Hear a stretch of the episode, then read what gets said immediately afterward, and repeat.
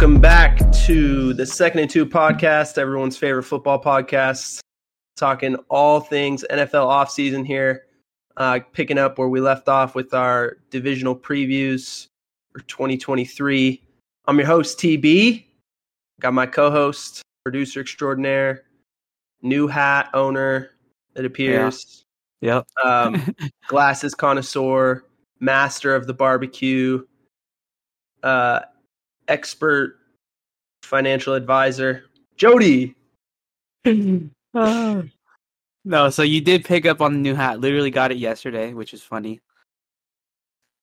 I will say, when I meant burger flipper extraordinaire, I meant more working at In and Out, not necessarily on the grill outside, because I haven't cooked a burger outside in forever. But uh, you know that, that that's what we're going with these days. But uh, how you been, bro? It's been a week. What's new? So many things are new. I'm I'm working on moving out of my place right now, so there's a lot going on with that. You know, there's always like the stresses of moving, and you know, I, I move Yeah, out in like three, three or four days. So Oh shoot, that's quick. yeah, yeah. So I'm I'm almost all the way packed up, but you know, and then obviously like just you got to get the moving truck, you got to get help, you got to do everything. True. It's all it's good stuff though. Good things happening. Um, I'm excited for it. So yeah, that's that's what's new for me. What's up with you? Not much, man. Just you know, working as always. I I, I guess I got a quick question for you. What do you think is Yeah. the hardest part about moving? Is it packing? Is it finding help? Or if you don't own a truck, having to go rent a truck? Or you could rank those in the order if that's easier. I Well, don't- well, I would say the worst part is having to pay for the moving truck, right? Like yeah, because it's not like an enjoyable experience to move and then you have to pay for this big truck, you know, and yeah, all kinds of liability and you, you obviously you you drive slow and you, you're super careful and all that stuff. Like i would say that's the that's the worst part is having to pay for that. I mean the second worst for sure is finding help because that's just yeah, again no one likes moving no one likes moving all the furniture and all the stuff you got to move yeah. it does not help that i'm on the third floor of a, an apartment complex with like a narrow stairwell yeah, yeah. um, Plus, it probably corkscrews around, or Yeah, bend it weird yeah. ways and everything. Yeah, yeah it's it's very like friends uh as good of a tv show as it is the the biggest thing that it nailed definitely was the episode where they're the trying to get the, that what he says? the, Pivot, yeah the, pivot. the couch up the stairs man. Pivot pivot. I mean that's seriously that's what it was like getting my stuff in here. And so now i'm just dreading getting it all out. It's gonna be a good time. Um and yeah so you got to go get help and you kind of just have to ask and then you you know i mean what can you do? No one likes doing it. So Yeah, yeah, I would say the packing is not that bad. I feel like I've gotten to the point where I'm an expert packer now. Oh, okay. There we go. You, You can know- add that to your you know- list. I got to introduce you one day and hit that. Yeah, yeah. Uh, you know, you, you you learn how to use like towels and clothes as like to know keep things, things to, like safe. yeah, you know, yeah. secure your uh your breakables, your fragilities. It's like your uh, what is it? Packaging uh, peanuts or whatever they're called, right? Mhm, Yeah, yeah. Yeah. So we're almost there. I mean, I've, I have a few more things to pack up. Kitchens. The kitchen's always the hardest part because you're trying to You need to You still use that stuff. eat, Still. So you still got to use it up until like the last day. So that's probably the hardest part to pack, but pretty much got everything else packed. I mean, you can see my walls are all barren, have been for the last couple pods, and that's why. So uh, I've been I've been knowing I was going to move obviously for a little while, so I've been slowly been doing like a box a day kind of thing. yeah. you know, there you go. Just like you, you weeks. get something in there, like you feel accomplished. You did something. Yeah, yeah, but I'm now at the point where it's we're uh, we're right on the home stretch, so I got to finish it up. There you go. Well, speaking of packing, bro, people are here for football. And our guy DeMeco Ryans, he got his backpack from the Bay. And he's down to Houston. That was that was such a good segue.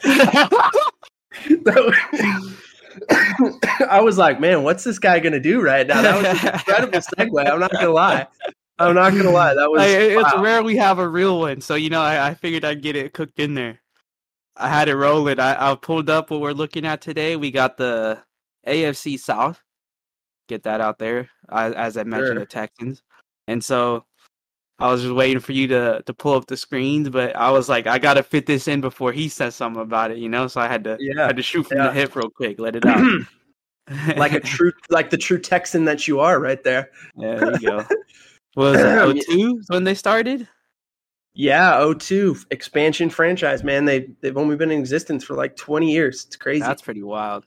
Um, We're older yeah. than the Texans. We we are, bro. Or I mean, so I actually do have some interesting tidbits for you for this division. Um, because you know I love giving you the tidbits, Joe. yeah, yeah. all Might have spoiled one. four, all four teams have won the division since 2014. So they've all had some success since uh, in the last less than 10 years. yeah. Mhm. Um, now, if I asked you who's won the division the most times since 2011, what would you guess?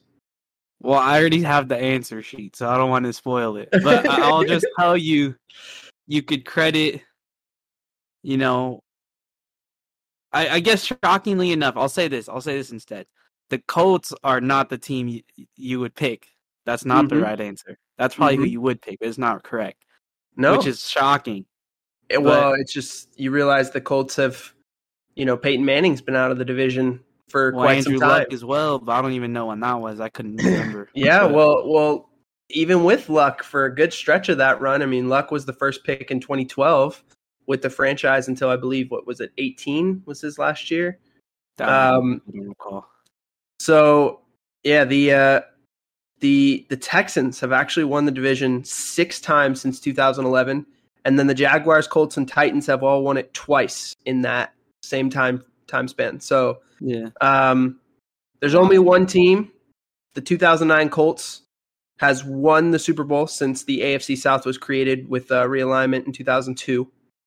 Um, they're also the only team with a Super Bowl berth since 2002, since they also went in 2006. So um, this division has kind of um, had a yeah, it's a tough history. I mean, the problem for it is that, that it's it's uh, it's not a long history. It's interesting because all four teams came into the league as expansion teams or teams that moved. So you had the Baltimore Colts, famously moved in the middle of the night, became the Indianapolis Colts. The Houston Oilers become the Tennessee Titans. Mhm. The Jags came in the league as an expansion team in 1995. And the Texans came in the league in 2002 as an expansion team. So, not long histories for the Jags and Texans. Not surprising they haven't been to or won a Super Bowl yet. The the Titans um, have had some like really good regular seasons, but they seem to have always struggled in the in the playoffs. So Yeah, that's true. and then obviously the Colts just were blessed with Peyton Manning, and that's really their that's really their run is like the Peyton True. Manning years. Um, but the Jaguars have never been past the AFC Championship. The Titans have never been past the AFC Championship.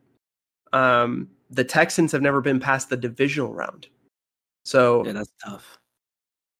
the best Texans moment probably came the year with Deshaun Watson and Bill O'Brien. They remember they were up Yeah. famously up Was like twenty four to was? Uh, I was it think it was year two or year three. They were up twenty four to zero on the road in Kansas City, famously, and uh, in the divisional round, and, and blew it. That probably was their best chance to get to a an, an AFC championship game, and they weren't able to get it done. Um, but I would say with the histories of all these teams being so different um, and sort of um, short, this division feels like probably the least historical or successful division Yeah, in that's in the sure. NFL. Um, just the, the newness of the teams and the lack of postseason success again outside of basically Peyton Manning. But I will say this: the division is really competitive. It's changed hands many times, um, and the question will be this year: Can the division winner or even the wild card entrant that should they get one do any damage in the playoffs when they get there? You know, we'll certainly. I we'll like certainly that if they out. get one because that's a huge statement. yeah, well, I mean, you know, we'll go through these teams. This this division is a little rough right now, just because you look at around and all of the teams are, young. you know, they really have young quarterbacks. Obviously, Trevor Lawrence coming into year three is a little bit more experienced. You know, he got to the divisional round last year, so that's def- different. Um, you know, the Texans and Colts figure to be playing rookies. The Mhm. Titans have an experienced veteran on the roster, Ryan Tannehill, who's been been successful in the league, but um, you know, got a couple young guys in in Levis and uh, Willis on the roster that are year one, year two guys that could potentially play this year. So a lot of this is kind of the young QB division, and with young quarterbacks comes natural struggle. At least early on, uh, you can ask Yeah. the Jaguars. You know, year one, year two, what with Trevor Lawrence, what kind of a difference that made? Obviously, coaching. I Yeah, think we could say. assume played a huge factor in that, but also just in general, year one to year two, there's always major growth. So True. a lot of these other teams are going to be going through year one with their quarterbacks. So, you know, we won't we won't be surprised if they struggle, right? Yeah, Um, but starting with, uh, as you said, the team that bring in brings in a new quarterback this year themselves and a new head coach. Um, I believe we got the Houston Texans. Yeah, so last year they went 3 13 and 1. Most famously fumbled the bag on the first overall pick to the Bears. For that reason, let's see, they finished last in their division and you know, when you only win 3 games, you ain't making the playoffs. Yeah. Um, interestingly enough, it's interesting to say that uh, you know a team that went 3-13 and one had some key losses, but they did. Um, they really did, and maybe these will prove to be, you know, better when you in, uh, include their additions. But they um, traded Brandin Cooks to the Cowboys. Brandin Cooks had been there for a couple years and seemed, you know, was still actually.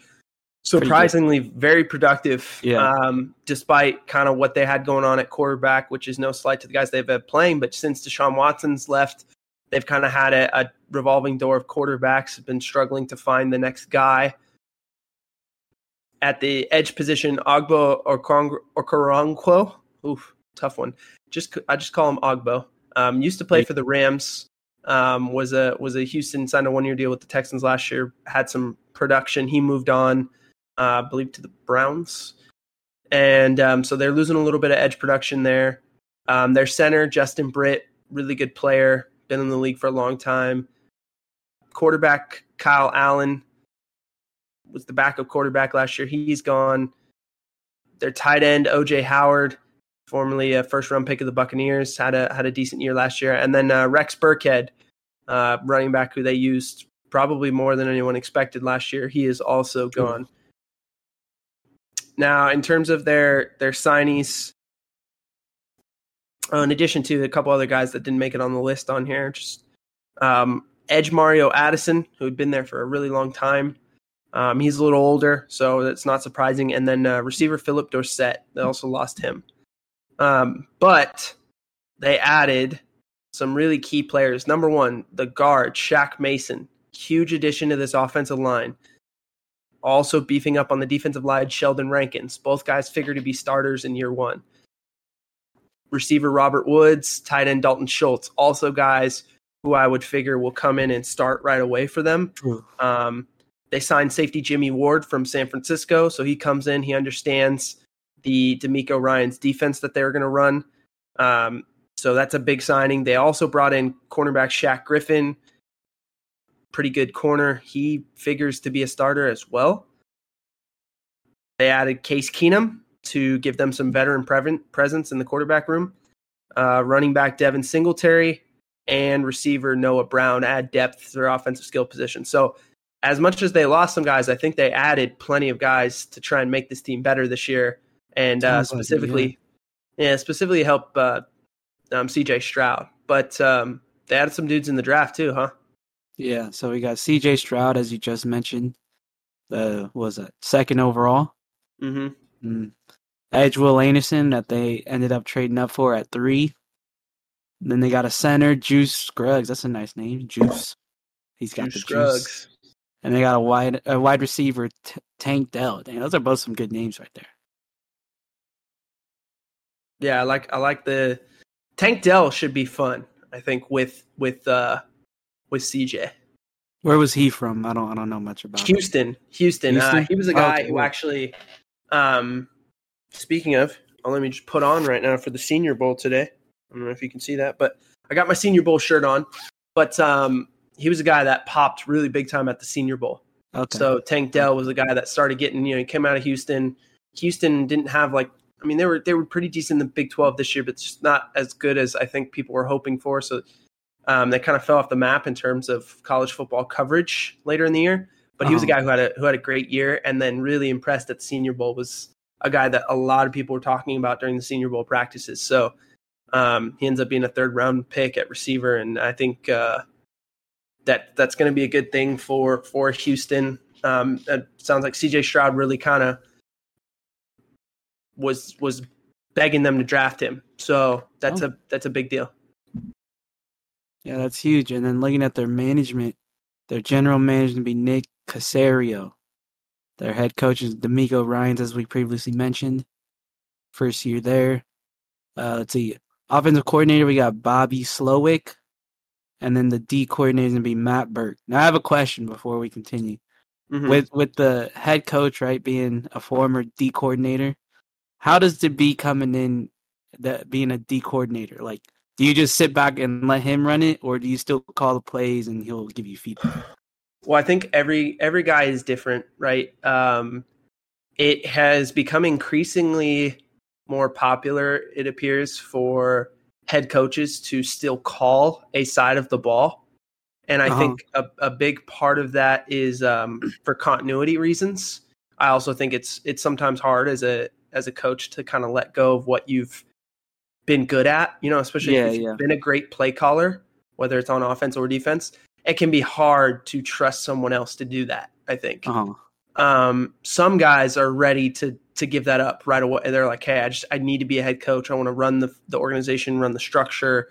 That's Yeah. not my job anymore. I don't. I you know I can't be good at both those jobs at the same time."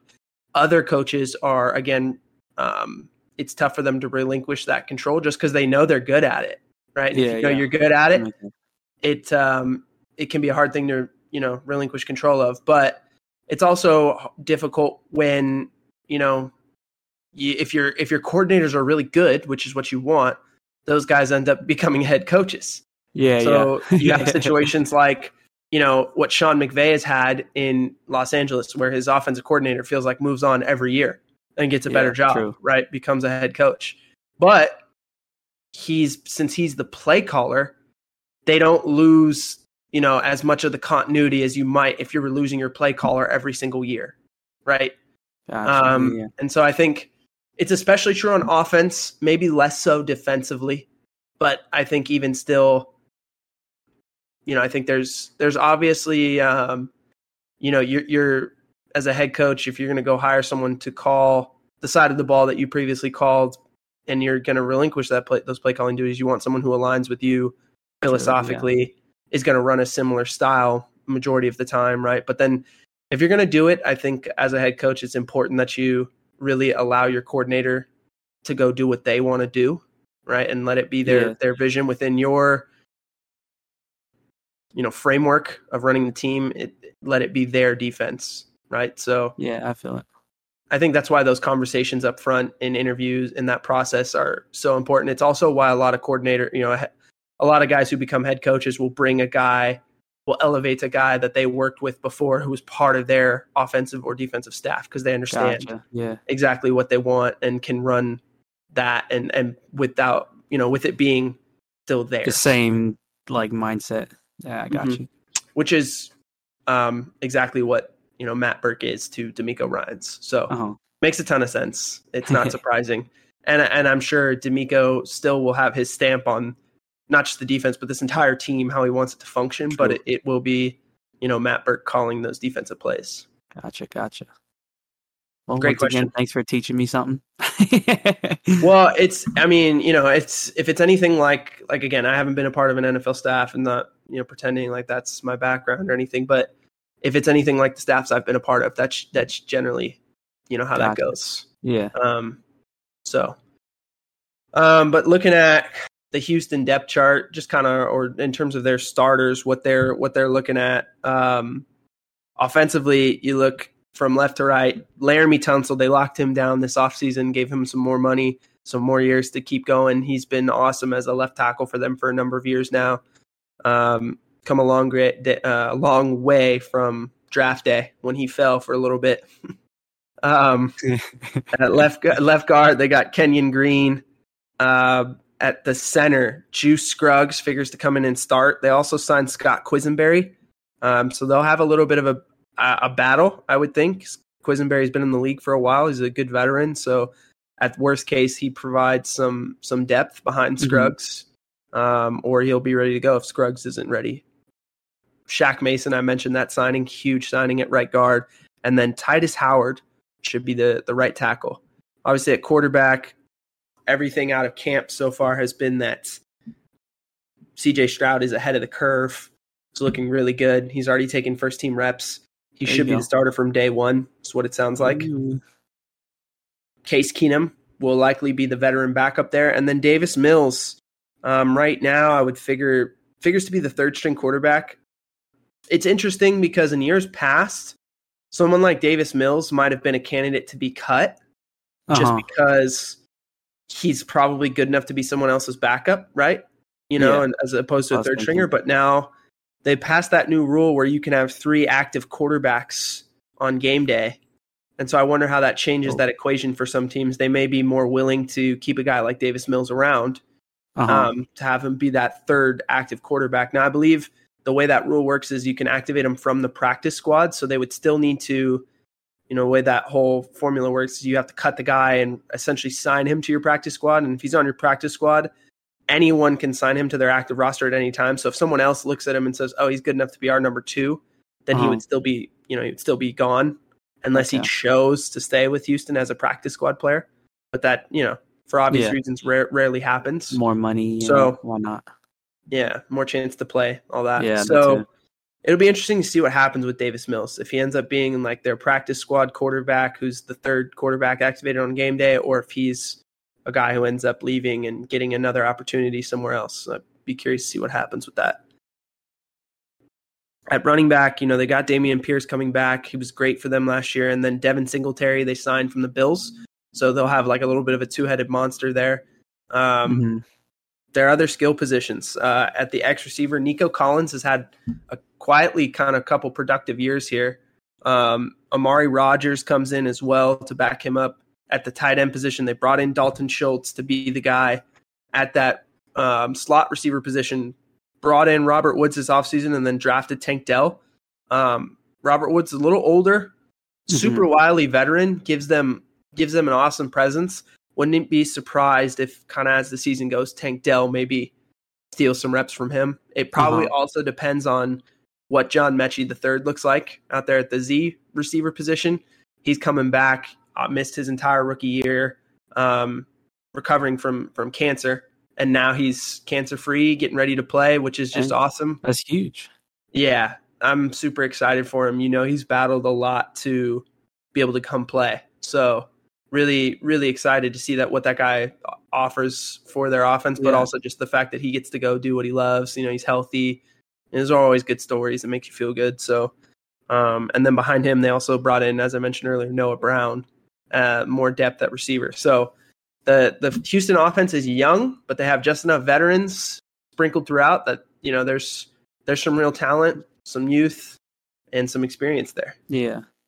Defensively, yeah, yeah, I think um, Bobby Slowik has some tools to play with. So defensively, they obviously drafted Will Anderson, um, who figures to be a monster on the edge for them. Also, Chase Winovich comes in to be um, another edge uh, rusher for them.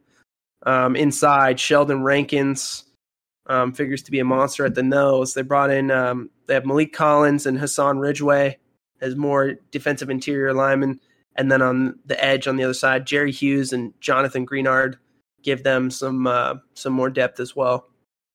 At linebacker, they actually have a really interesting group of linebackers, and if you know, I'll talk about this later. But if you know anything about DeMeco Ryans, he really loves linebackers that can play great zone drops who are really good. I mean, that's why Fred Warner Uh-huh. was just so successful with them. Um, so I was really excited when they drafted uh, Henry To'oTo'o. It was a guy that we featured in our linebacker breakdown Yeah, before yeah. the draft. Guy who I really liked, a little undersized, not your traditional looking linebacker, but plays really hard, extremely smart, and was great in pass coverage. I, I know he was like a fifth round pick for them. I would not be shocked if he's playing real real Yeah. reps for them later in the year. So, um, but they have a lot of players on here who fit that kind of bill of being good, good um, linebackers in coverage. You know, right now penciled in as starters would be Christian Harris and Denzel Perryman, both veterans who've got a lot of experience. But don't be surprised, like they brought in Cory Littleton. He's kind of an undersized, really good uh, coverage linebacker. Christian Kirksey, and then Henry To'oTo'o they drafted. So those are all guys who I would not be shocked if you're seeing different guys playing linebacker for them later in the year than what they might start out as. Um, so really interesting uh, position battle there. Then in the slot corner, Desmond King figures to kind of go back. He played a lot more outside corner for them last year, but I think with the addition of Shaq Griffin and then having mm-hmm. Steven Nelson at corner with uh, Derek Stingley Jr., I think Desmond King can kind of slide back into the nickel where he's been really productive in years past. And then um, at safety spots, Jalen Pitre and then obviously Jimmy Ward coming over from San Francisco. Um, give them some veteran experience in the back end. Yeah, it sounds. I like what you said about both sides of the ball. Has me feeling feeling good about my prediction. Maybe they do better going forward. I think I think Texans fans should be feeling optimistic. I think there's yeah. a lot of reason to feel like, and I'm not saying they're going to be like a surprise playoff team or anything like that this year. Obviously, we'll get to predictions in a little bit, but I do think there's reason to believe this team is on the right track again. Yeah, that's for sure. But yeah, so their their schedule this coming up year, they actually start on the road versus the Ravens. It's gonna be a tough game just in general. Traveling in Baltimore, but week two they come they come home first home game playing against the Colts. Another team we'll be looking at shortly. Going to be fun. Uh, rookie quarterbacks on those squads. Then they go on the road to Jacksonville playing the Jags. They uh Trevor Lawrence, you know, week four they're gonna be in uh at home playing Pittsburgh. Sorry about that. Then they got week five on the road in Atlanta playing the Falcons. Week six they got the Saints at home. You know that I don't want to project too much, but I feel like that's going to be your your tough stretch from four to eight.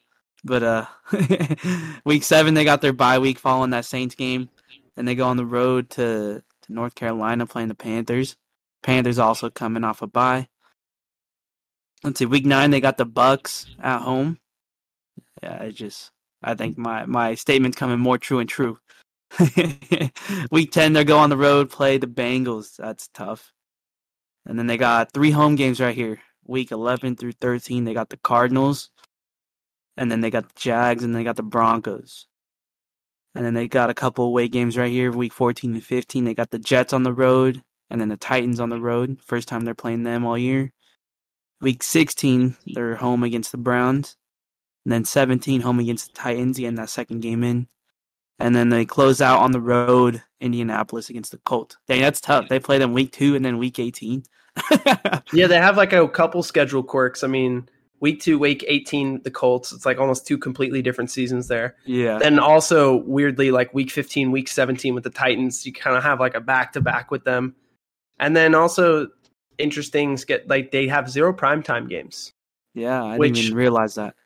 Which, I mean, I get maybe why that was the case when the NFL did its schedule, but, you know, uh, honestly, they're that they may be kind of a fun, scrappy team to watch this year. Would be my guess, and I think they may regret not putting them in prime time at least once. Yeah, I was gonna say CJ, CJ Stroud, one of those games. It should be you know two rookie quarterbacks. People are looking forward to watching. One of those feels like they should be like a Thursday night. Yeah, definitely feels like a Thursday night. So you kind of said alluded to earlier, like the easy stretch in their schedule, I think, is weeks five through nine. Yeah. They get to play the NFC South, which spoiler alert for next week, but the South is I just don't think is very good. I, I, think it's I think it's probably the worst. It, it, this it's you know maybe between the two South divisions for like worst division in football yeah. this year. at least going at least the way things look going into the season, just because all those teams are sporting young quarterbacks young teams, don't know who yeah. their quarterback is or have a new quarterback, and so it's difficult when that's the case and there's so much instability at the quarterback position and that's true in both the AFC and NFC South. And they're yeah. playing each other this year, so you get a lot of kind of um, unfortunately like bad football games. You know, like I don't know who wants to watch Texans Buccaneers in Week Nine. You know, that might be, might be kind of a tough one. Again, the Texans may actually be more fun to watch. Yeah, you know, true. No disrespect to them. It's just you know it could be a could be a tough game, but. so uh, weeks five through nine at the Falcons versus the Saints, bye week at the Panthers versus the Bucs. Yeah. Um, that's probably their easiest stretch. You know, they could probably pick up a couple wins in that stretch, even with a young quarterback, especially coming out of the bye, you know, getting more time for him to pick some stuff up. You know, really figures like you could Yeah. probably beat the Buccaneers, maybe pick up a, a win against one of those other three teams, go a little like Mhm. two and two in that stretch, and Yeah, yeah. feel good about sure. yourselves. Their tough stretch though, it's kind of a tough one. Weeks twelve through sixteen, I think is is pretty tough. They've got to play on the road at the Jets and the Titans. They get those home games versus the Jaguars, the Broncos, and the Browns. You know, I figure all those, all five of those teams could be completing for or competing for playoffs positioning. That by Mhm. that, especially kind of that late in the year. So, you know, they could just be that could just be an easily could be an 0 and 5 stretch for a young team that's still finding itself Yeah. um, at that point. So, you know, at least three out of the five are at home, and you don't have to like go to Denver, for instance. You know, that's True. that's nice, but you know, you still have um, the two divisional games, the Titans and the Jaguars, which I think will both be tough for them. Obviously, at the Jets is a real tough one, especially that late in the year. You figure Rodgers will be filing, firing on all cylinders. You know, Deshaun Watson and the Browns, Week 16. That's another you know pretty tough one too. So um, that could he's coming back home. I guess Yeah, I think could- he did that last year too, didn't he? Yeah, so that could be a real that could be just a real tough game for them in Yeah. general, really tough stretch. So yeah, that's how I see their schedule. Yeah, so brings us to our predictions. I had them going six and eleven, slightly better than yours being five and twelve. I think we see it similarly where they could probably outside the Jags in their own division probably trade those whichever way you want to put it. Titans being a little bit tougher considering they still have Tannehill on the squad. And then like you said, the NFC South that stretch could easily be split two and two or you know, they win all four or whatever the case may be. But outside of those ones, it's like who who else are you gonna beat at that point, you know? Like you mentioned think- the Jets and Broncos being tough. Cardinals, I guess there's a possibility there, but it just it gets tough down the road. I think the Texans will likely be in a lot of games this year. This is what my you know, there was like a lot of phases to team building and like Uh-huh. phase 1 is just learning how to compete. And I think the Texans will do that this year. I think they're going to be competitive in a lot of games. I don't be surprised if there's like a weird you know, week 1 upset at the Ravens or yeah. week I week 10 upset at the Bengals. You know what I mean? Just that kind of one game where they just put it all together and they sneak up on a team and get a win despite being a team that's probably going to have a losing record, right? Uh-huh. But Yeah, yeah. um so I, I wouldn't be shocked if they have that, but there's also probably going to be a game where they just lose by 20 points because they're just they're Yeah. young and they're still learning themselves. DeMeco Ryans is a first time head coach, right? You got a rookie quarterback. So you're going to have natural bumps, but I do think there will be some highs. I do think they're going to be very competitive in a lot of games. And so 5 and 12 feels about right for them, better than last year, but not quite ready to be a winner. And, Mhm. you know, I think yeah. they're probably going to move, they're going to progress forward to being a team that could potentially be ready to win next year. That's Yeah. kind of how I see them. Yeah, so looking ahead, we got the Jacksonville Jaguars. Oh, my bad. I forgot to ask you the question. So, Mhm. uh, what do you think DeMeco Ryan brings to Houston, being defensively or just being from the head coach position? Well, I think one is DeMeco Ryans is kind of a rising star. It only took him being two years as the 49ers coordinator to become a head coach. Uh-huh. Um, he he, you know, from all the rumors last year, I mean, he could potentially have had the Vikings job last year if he really wanted it.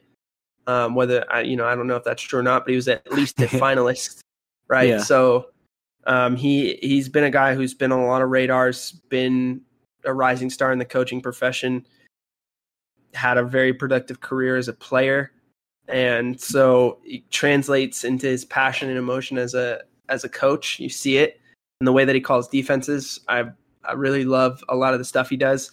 Number one, he's going to show you a lot of too high safety looks. Obviously, the first look I'm bringing up here now, of course, isn't a too high safety look, but a lot of too high that can turn into one high. But really, the big staple of what he's done with the 49ers is they play a lot of zone. More than 80% of their defensive looks were zone last year, Uh-huh. according to PFF. So, I mean, you're seeing a lot more zone, not a lot of man. They love to, you know, play those games up front with the D line where they're going to run loopers yeah. and run little pick games. We saw that during the season last year. We watched a lot of clips of that stuff. Um, and the, the, the games they run with the guys they had in San Francisco were just vicious. And so hopefully he can repeat some of that success in Houston. He'll have some of those same guys up front. I mean, the other thing that's just a staple is it's very clear he builds his defense from the backers up and back, right? So like Uh-huh. those linebackers, the way that you can get away with playing as much zone as they did is if you have great um, hook droppers or flat defenders as as those linebackers that they're good and they get their depth. They're versatile enough to blitz or show and drop out. That all of that stuff lets you have the versatility. So you're disguising things, but you still ultimately are getting into zone. And guys like Fred Warner were like uniquely gifted doing that. I mean, even better than Uh-huh. DeMeco Ryans. That's that's what DeMeco Ryans did so well as a linebacker when he was playing because it was so much less common for you to have those really good pass defending linebackers back in you know his era of football, 2007 to like 2015, right? So he was so good at that, and I think the linebackers he's had have been even better. You know, Fred Warner is potentially the best in the NFL at that. So you watch some of this stuff. Well, you know, so I'll stop gabbing, show you um, this is a, a little thing against the Rams on Monday Night Football last year. I think it was week four. Just absolutely obliterated the Rams offensive line with that D line game. And they're going to show and then drop out. You know, look at Fred Warner, right? And he actually comes on that one. But they run the little looping game with Bosa and Ebukam and Bosa. And that was just- he get- he gets home, right? Here's another look against the Cardinals later in the year. That two high safety look, but you see how it becomes one high. See how they Oh, they actually missed drop it all together. To be two- honest, I was watching the line again. Dude, they they drop Tufunga in to the hook drop right, and then they have their flat defenders out here, and now it becomes one a one high safety look right.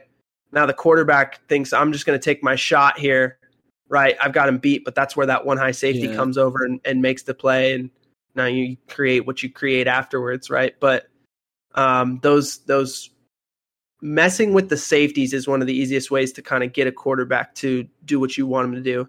Here's the playoff game against Dak, right? Again, two high safety look. They're they've got empty, so you can see Fred Warner is shading to this number three receiver.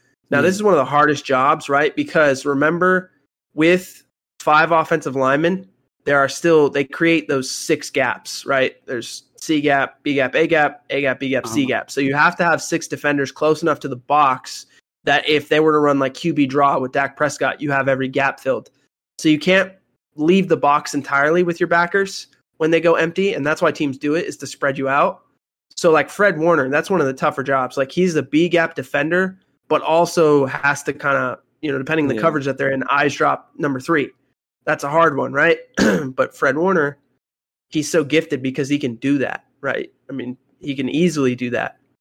So now he sees this and look, they end up getting the interception with Jimmy Ward, or Jimmy Ward bounces it to Fred Warner and he gets the interception. yeah, And this is like, that's what it's like when you have these great athletic linebackers who can drop like that. Look at Fred Warner. He's Going to get his run pass read, gets in pass coverage. Boom. They jump it, right? They play this great coverage. They Dak thinks he's got CeeDee Lamb on the in and out, but it turns out, nope. Now, flashback 2012, Philadelphia Eagles. Who's playing linebacker in the middle here? DeMeco Ryans against Uh, Joe he's got that Flacco. bolt stance, bro. He's low. Yeah, look at him. Look at him getting his depth. Look, look. Oh, pick. He gets the pick on Joe Flacco. Tries to get the run back, but they blow it dead. My guy's mad, but juiced up. Yeah. Look at him. And that's how he coaches, right? He coaches his linebackers the same way that he played. Um, I have a lot of respect for DeMeco Ryans. I think he does a great job. Um, I love a lot of the stuff he does defensively. They're aggressive, but they're not leaving themselves exposed. They do a lot of things, rotating their safeties. They love playing games up front. Everything from him is show you one thing, give you something else. And so I think they're going to be, he's going to get that thing rocking in Houston. I, I feel like they're going to be pretty good in the next couple years. Yeah, I hope so. I- Everything you showed me seems fun. It sounds fun. Things are definitely looking upward down there. Another team that has that going for them is the Jaguars. They went nine and eight last year, finished first in the division, and then they ended up losing the divisional round in uh, the playoffs last year. Yeah. Um, you know, in terms of some key losses and additions for them, not a lot of losses to speak of. Not a lot of additions either. I mean, it's kind of interesting. They they lost Shaq Griffin, the corner, to Houston. They lost the receiver Marvin Jones. He went back to Detroit. Arden Key was a, a good edge defender for them, and then Jawaan Taylor, another um, you know pretty good tackle.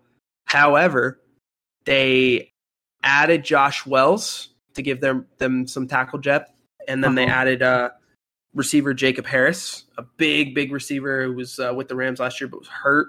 Just kind of uh-huh. a decent red zone threat. Uh, may play a little bit for them. Outside of that, their big big additions actually came in the draft. Yeah, so they had another offensive tackle that they drafted, being Anton Harrison. They got a tight end from uh, I don't know where. I don't know why I said from. Uh, he, the tight end being Brenton Strange, and then they got a running back Tank Bigsby, who also talked about during our preview. Yeah, love Tank Bigsby. Um, think he could be a nice little thunder lightning combo with uh, Travis Etienne. Okay, yeah, word.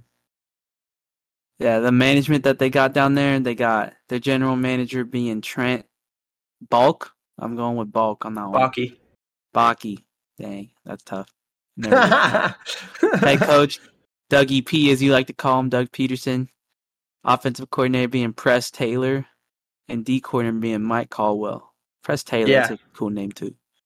Yeah, their OCDC don't get a lot of love. Everyone loves Dougie P, so that's probably uh-huh. why. But those guys did an excellent job last year. You know, I raved about the Jaguars defense and just yeah. some of the stuff they were doing. and obviously offensively, they were so much better last year than oh, they were yeah. the year before.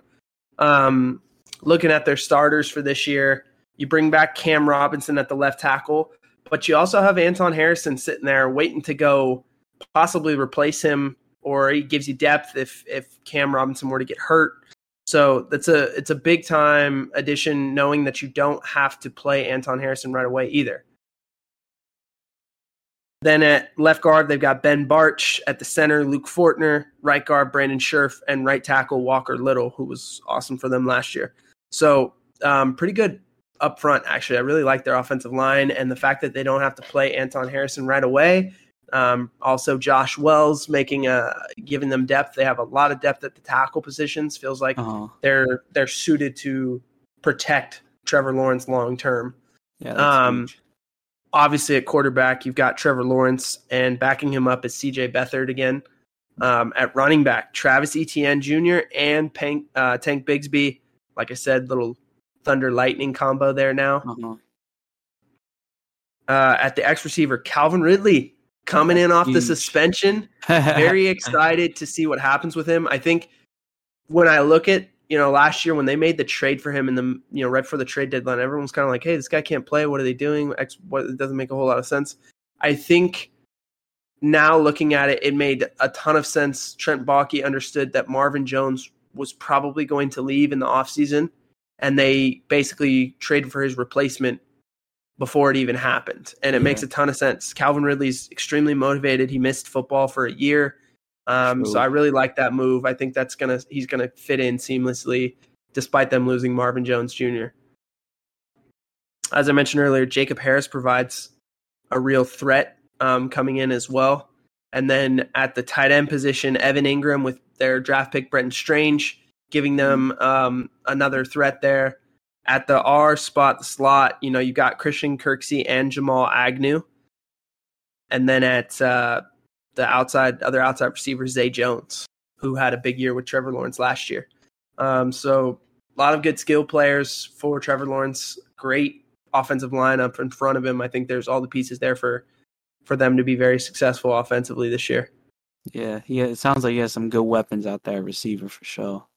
Yeah, on defense, bringing back Josh Allen. Yes, the edge defender, Josh Allen, not the quarterback.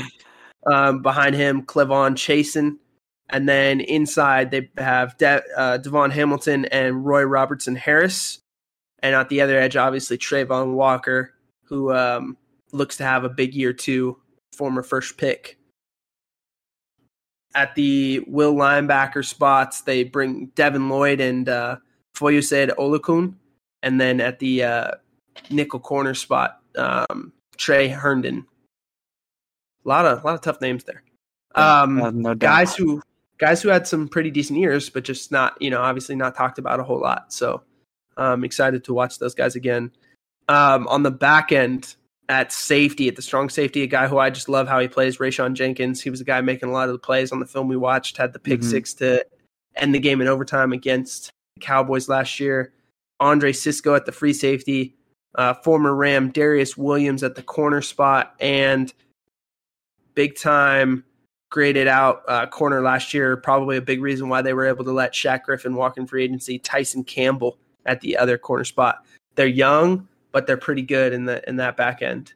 So not a lot of big names on this defense, but Uh-huh. I think dudes are, are getting the job done. So yeah, was Jenkins was that number two, the guy with the dread? mhm. Yeah, yep. yeah, he, he was a baller for sure. Let's see the schedule they got. They start on the road versus the Colts. So the week one, as we saw, they're gonna have uh, their first divisional game right off the bat on the road in Indianapolis.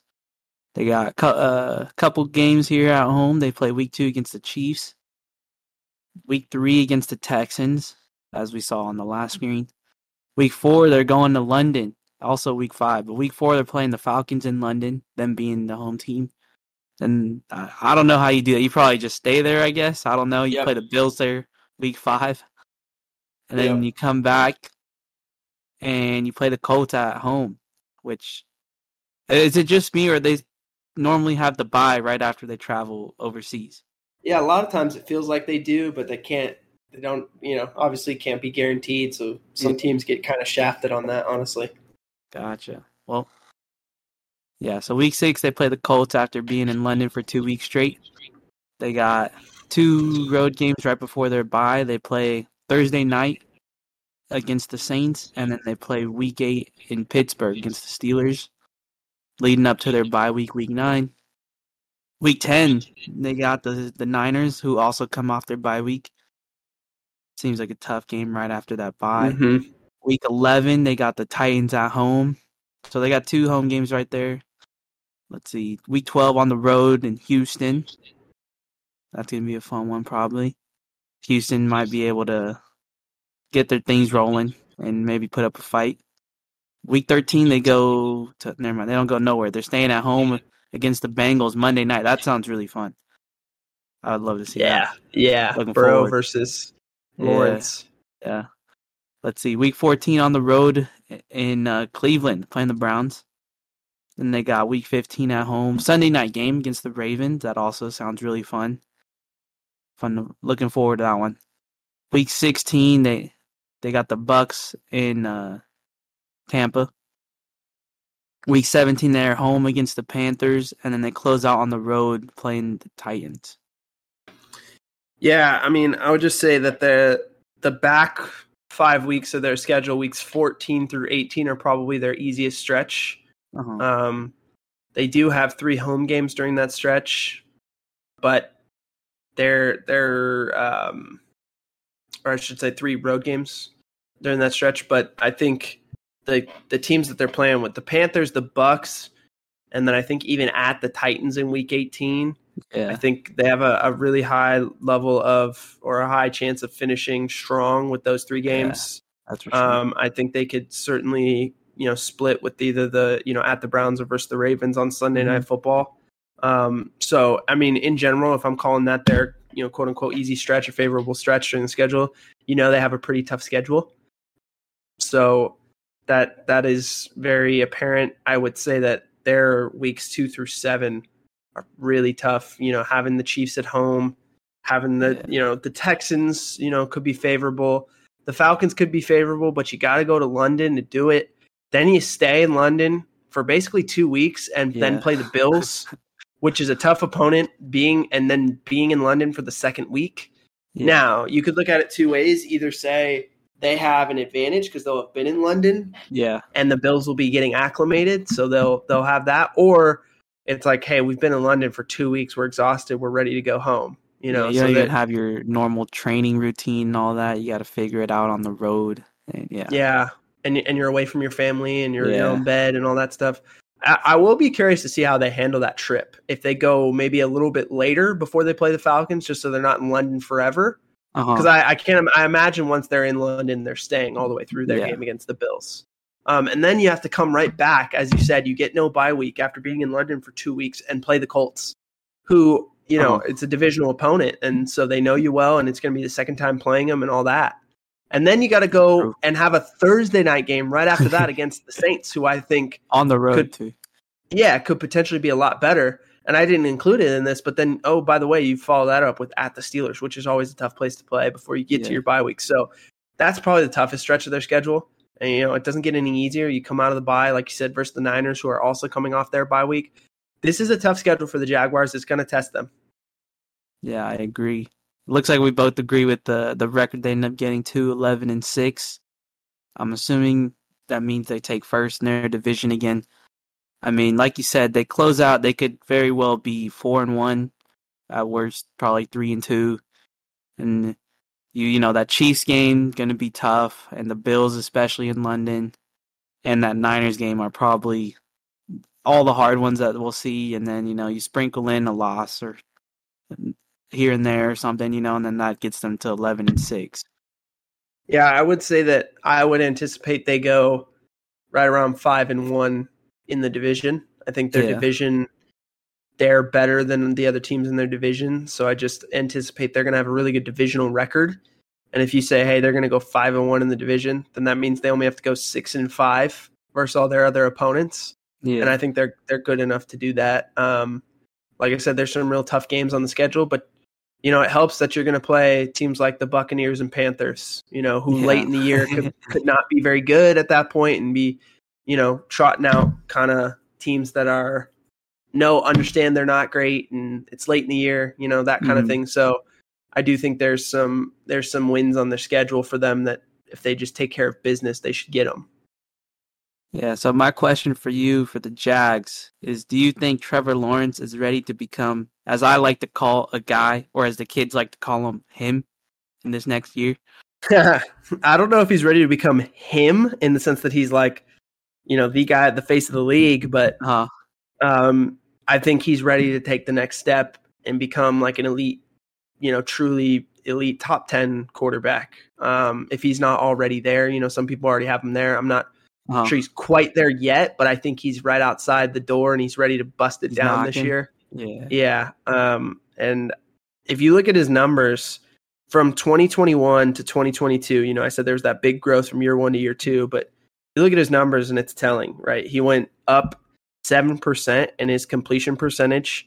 He had 500 more yards passing. He had 13 more touchdowns. He had nine less interceptions, and his quarterback rating was 24 points better. Um, wow. It just Was all around. like 90s or Yeah, he was he went from like a 71 to a 95 in his quarterback rating. there you go. So in, in general, I think the most telling, I mean, to go up 13 touchdowns and not nine Yeah. less interceptions is is really impressive. He was not a double digit interception guy last year, which is always something that I think is is important. If you're throwing less than Mhm. 10 picks in a season, you've done a really good job. And so he only threw 8 last year, you know, compared to 17 in his first year. So I think that's a big big deal. I think the big thing that I noticed with him in the playoffs was just obviously overcoming adversity in the Charger game, and then he got to duel Yeah. with Mahomes for for a little bit, at least a half, you know. Mhm. Um, but just watching the tape, you know, I'll show you like early on some stuff that really shows growth for him. Like in this Charger game, right? This is the first drive. They're kind of on a drive. You know, his guy maybe gets held a little bit there. Zay Jones, maybe Zay Jones just thought he was getting held, really didn't fight to get back to the ball. Casey Hayward Yeah. gets the interception. That's a tough blow. Your first playoff game, year two, you're you know you're on a drive and you throw a pick, right? That that could be a real blow to a guy's confidence if he's not, as you said, him, right? All right, so we come back. We have another. We have another drive. You know, second drive here. All right, now I get a tip ball. You know, kind of tough. Guy was in the passing lane. I tried to get it over him. It gets tipped. Guy picks it. Right. So now I've thrown two picks. He ends up throwing four picks in total in this game, Damn. and all of them came in the first half. Right. yeah. Any normal person, I think, would be completely shaken by this and feel like, oh no, you know, and he was in a 27-0 hole, right? yeah. and the dude comes back as the game goes. Oh man. Ah, I'll just keep talking while this, you know, we Yeah. got to kind of replay some of these. But like the dude comes back from that hole in the second half and plays absolutely lights out against, oh, by the way, like a guy who I think a lot of people at before this playoff game would have said, Hey, I'll take Justin Herbert over Trevor Lawrence, right? Yeah. They're comparable kind No of doubt. players.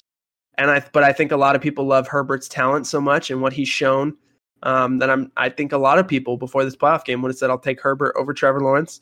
And there may still be people right now who would say I take Trevor, you know, Justin Yeah. Herbert over Trevor Lawrence. Um, but I think coming out of this playoff game, the thing that I really saw from Lawrence was just the the grit and determination, the ability to overcome adversity, and kind of put his team on his back to go get a win in the playoffs, right? Which is, I think, a huge. It's a huge learning lesson for any quarterback, any young quarterback. You kind of have to go in on that that. tackle right there. Mm-hmm. So here's a big time play. Finds Zay Jones slicing through the middle. This was a play we broke down during the playoffs. I talked about that split safety coverage from the, from the Chargers and kind of how they blow that coverage. But Trevor Lawrence just instantly dissects it, lets it go, throws a pretty ball right on the money to lead Zay Jones in the end zone. Right then he has another another drive here. This ends up being what becomes the you know the game winning drive with the two point conversion again, just slicing that Chargers defense, finds Evan Engram, puts it on him so he can keep running, right? And this is a great view of it where you can really appreciate the throw. Just I'll boom, just puts it him. right on him. Yeah, Back and catching up. no, Drue Tranquill made the play earlier in the game, but wasn't going to make that one. Here's here's about as impressive a throw as you're going to see on the out route. That's great coverage, dude. Puts it Yeah. right on Christian Kirk, where the defender just can't get it, despite great coverage. I mean, the ball placement on this throw from the opposite throw. hash, yeah, from the opposite hash, right? And we're talking to probably four yards from the sideline, and look where he put it. I mean, that's literally can't hand it to him any better. That's a big time throw. And then he follows that up by saying, Hey, coach, let's go for two. And I'm going to go get it myself. I'm just going to reach with my long arm over and get, and get it on the QB sneak. Just impressive. And then he comes back the next week against the Chiefs, right? And he has a little duel with Mahomes. You know, they were in that game. And the eventual Super Bowl champs. And look at that. Great play design by Doug Pederson, putting Christian Kirk in That's the backfield real. and running the, the little wheel route, getting him in matched up with the linebacker. And it's a fantastic throw, right? I mean, put it on him. George Karl- Karlaftis never had a chance. That's just Well, you great. see his homie tell him, "Hey, bro, you got him."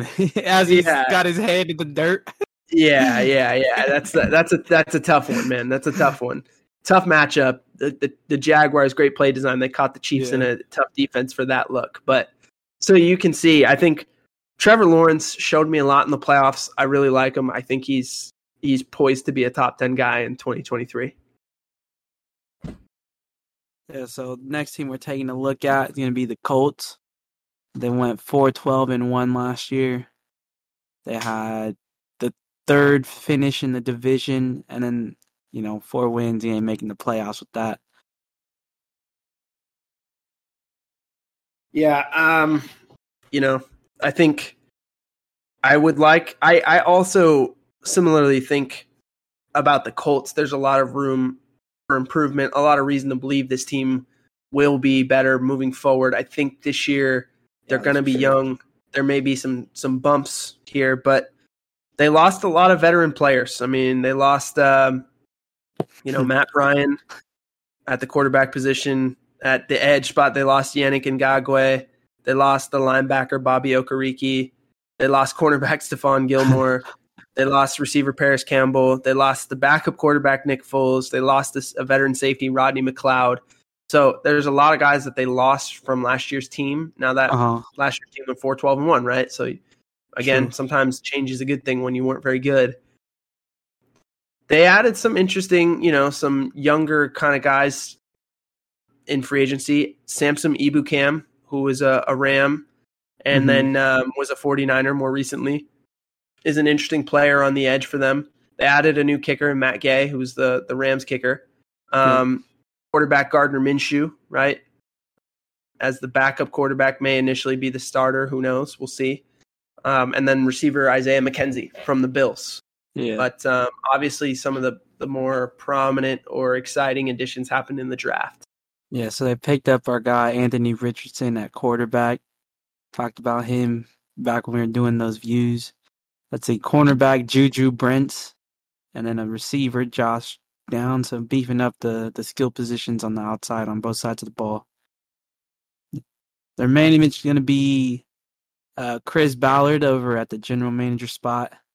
Shane Steichen from uh, he was from Philly, right? That was him. Yeah, mm-hmm. the head coach Shane Steichen. They got their offensive coordinator Jim Bob Cooter, and their D coordinator is gonna be Gus Bradley. Yeah, yeah, yeah. I think I, I really like this staff that Shane Steichen has put together. Um, I think there's a lot of promise for this team to be pretty good. I obviously really like Shane Steichen um, and what he was able to do in Philly. Um, so we'll we'll see. I think again, I like Shane Steichen as much as I like DeMeco Ryans in terms of young rising head coaches who could really have a huge impact on their on their team in wow. in not just 2023 but really beyond that. But if we look at like who's going to be playing for them next year at the left tackle spot, they have Bernard Raimann. Now, they did also draft a freaky athletic tackle from BYU who figures to be the the left tackle of the future, and that's Blake Freeland. I believe he's drafted in either the third or fourth round. Can't remember was uh, either day yeah, end of day three or beginning of day four pick for them. But really, really athletic kid. Had crazy combine numbers. And then at the left guard, Quenton Nelson, who's been there for a while, has been a really good player for them. Same thing at center with Ryan Kelly. Those two are two of the best combos of interior offensive linemen in the NFL. At the right guard, Will Fries, and then at the right tackle, Braden Smith. Obviously, at quarterback now, you know we've got Anthony Richardson there, and then Gardner Minshew. We'll see who starts the season, but obviously it's Anthony Richardson's job. Yeah, um, likely moving forward in the future. And then at running back, you've got Jonathan Taylor and, and Zach Moss, um, formerly of the the Buffalo Bills. Um, at the skill positions, uh, Michael Pittman Jr. figures to be the X receiver again. A really good player for them for a, a few years now, despite um, sort of different quarterback play. You know, kind of again that revolving door since since uh, Philip, since uh, well, really since Luck left. Andrew Luck left. I mean, they've they've Jacoby Brissett, Philip Rivers, um, Carson Wentz, Matt Ryan. You know, um, Sam, um, the kid from Texas, Sam Ehlinger, Nick Foles. I mean, they've had a mm-hmm. number of different guys start at quarterback for them since um, Andrew Luck retired. So it's it's been tough on them, but through all that, Michael Pittman Jr. has been a really good player. Um, at tight end, they've got Jelani Woods and Mo Alie-Cox, both pretty good receiving threats. Then at the R receiver, um, they'll probably start with Isaiah McKenzie coming over from Buffalo, but don't be a, don't be uh, um, surprised if Josh Downs plays a lot as the season goes. He's uh-huh. a really good receiver from North Carolina. And then at the other Z receiver, um, going into year two, Alec Pierce, coming out of Cincinnati, had a decent rookie year. Should be poised to be much better in year two. Uh huh. At on defense, at the edge spot, Kwity Paye has been a, a, productive player for them out of Michigan. Um, they also have Tyquan Lewis there with him. In the interior, they've got Grover, Grover Stewart, Taven Bryan, obviously DeForest Buckner, one of their best defensive players in the last couple mm-hmm. years. Uh, and then Adetomiwa Adebawore is backing him up as well, giving them some depth. And then at the edge, they brought in Samson Ebukam. At linebacker, um, you've got Zaire Franklin at the will spot with EJ Speed giving a little depth. And then obviously at Mike, Darius Leonard, another guy who's been there for some time, just a playmaker when he's healthy. That's been his big thing is just staying healthy. If he stays healthy, he's one of the better Mike linebackers in the league. At that nickel corner Scott spot, a guy who's been really good for them is Kenny Moore. Um, had some really good productive seasons. Then at the corner spots, they bring in Juju Brents in the draft. They have Isaiah Rodgers Sr. and then Darius Rush as well, giving them some depth. And then at safety, you've got Rodney Thomas II and Julian Blackmon. So they're going to be young, little experienced, inexperienced in the back end, but I really like their front seven. Yeah. Uh, quick question: Did you see the video of Anthony Richardson like doing a? Oh man. Camp stuff, like where he does the. Yeah, yeah. He was doing like a a boot and then threw the ball into like a little little. Yeah, he did on the over the bag stroll where they're slapping at him, and then he escapes the pocket and throws the ball. Through Yeah, the net. yeah. Did you see Yeah, I saw it. Uh, Uh-huh. I I don't know about you, but I was seeing that he was just getting backlash, like, "Oh, my guy's throwing it to to nobody. It's a it's a not moving like whatever." All right. So one, I don't understand why people always do this. They always freak out about like practice video, whether it's good or bad. yeah, And they always people always have takes on it. It's like at the end of the day, dude, one, throwing that ball in that little net is harder than people think it is. yeah, Like there's like most people are not going to be able to get out there and just like throw the ball and put it right in that spot. yeah. So that's one. Two, at the same time, it is a net and there's no pressure on him and he's it's practice. Like he should be hitting the ball in that net. He's an NFL quarterback. He's a top five pick. Like, yeah, I mean that's that's what should be happening. I but uh, so like either end of the spectrum of like, oh, it's not moving, it's so easy, or yeah. oh my gosh, look at him, he's going to be a problem. Which I saw. I actually saw the opposite end, which is Oh, like okay. Anthony Richardson's going to be a problem. Fire emojis. Yeah, Like, I like Anthony Richardson. I really like him in the Shane Steichen offense. yeah. But that one clip of practice is not why I like him, nor is it going to get me excited. so, so my thing to everyone is just like, can we all just like calm down and stop overreacting to practice videos? Just weird. Yeah. One thing I will say is like it's like you see the people doing like the Dr. Pepper challenge or something where they're throwing the ball in the thing, right? And they still miss. Like, you know what I mean? It's it's not Yeah. easy. Whether Yeah. whatever way you want to look at it. So I mean that's the only like comparable thing I could think of. Or like even at like the arcade they got the little like there's a deep ball dude, a mid range short pass or whatever, or, or touchdown you want to call it. It's the same thing. It's still hard no matter what what scale you're doing it on. Yep. But yeah, the schedule that the Colts got rolling, as we saw with the Jags, they play them week one, except they're at home and the Jags are on the road. Got a couple away games here, week two and three. Another divisional game, they're playing the Texans on the road, followed by the Ravens on the road. then they got a couple home games. They play the Rams at home, week four. Week five, they play the Tex or sorry, the Titans at home. So they get they get all their divisional games within the first five weeks. That's pretty wild. Let's see, week six on the road playing the Jags, so they play them pretty quick for both those games. Week seven and eight, they're at home. They play the Browns, then they play the Saints. If I had to guess, we're looking at that easy stretch coming up right here. So week nine, they got on the road versus the Panthers. And then they go to Germany week ten against the Patriots. That's That'd be fun. yeah. New new land out there. Let's see. Week eleven they get their bye week. Follow so like I said, they go they go overseas and they get that bye, but that was unfortunate mm-hmm. for the, who we were looking at last time. Week twelve, they're they're playing the Bucs at home. Then a couple road games here, thirteen and fourteen. They play in Tennessee week thirteen. Week fourteen they travel out to Cincy. And they got a home game versus the Steelers week fifteen. Week 16, they go on the road to Atlanta playing the Falcons, and then they close out with two home games versus Vegas and then the Texans. Dang, Texans are week week two and then week 18. We talked about that with the uh, Texans schedule, which is still wild to Mhm. me.